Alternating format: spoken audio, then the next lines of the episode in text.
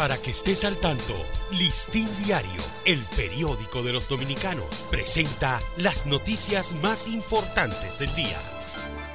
Buen día, hoy es jueves 25 de mayo de 2023. La Fundación Institucionalidad y Justicia Finjus propuso que los actores del sistema de justicia y penitenciario convoquen a una mesa de diálogo para coordinar acciones y resolver los problemas que generan la excesiva aplicación de prisión preventiva.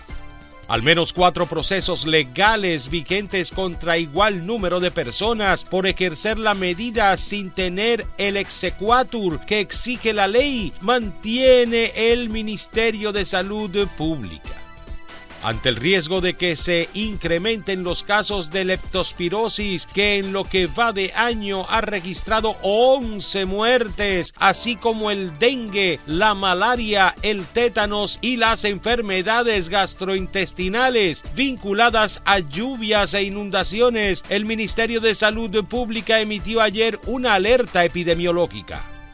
El juzgado de la segunda sala penal del Tribunal de Ejecución de la Pena dictó tres meses de prisión preventiva como medida de coerción contra Luis Alberto Brito Troncoso, uno de los implicados en la muerte del joven Joshua Omar Fernández.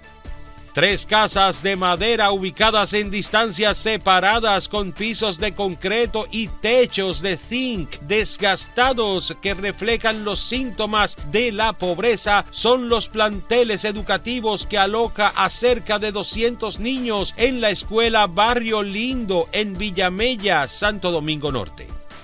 El Banco Mundial aprobó un préstamo de 100 millones de dólares para apoyar al país en mejorar la eficiencia en la presentación de servicios de protección social. Para ampliar esta y otras noticias, acceda a listindiario.com. Para Listín Diario, soy Dani León.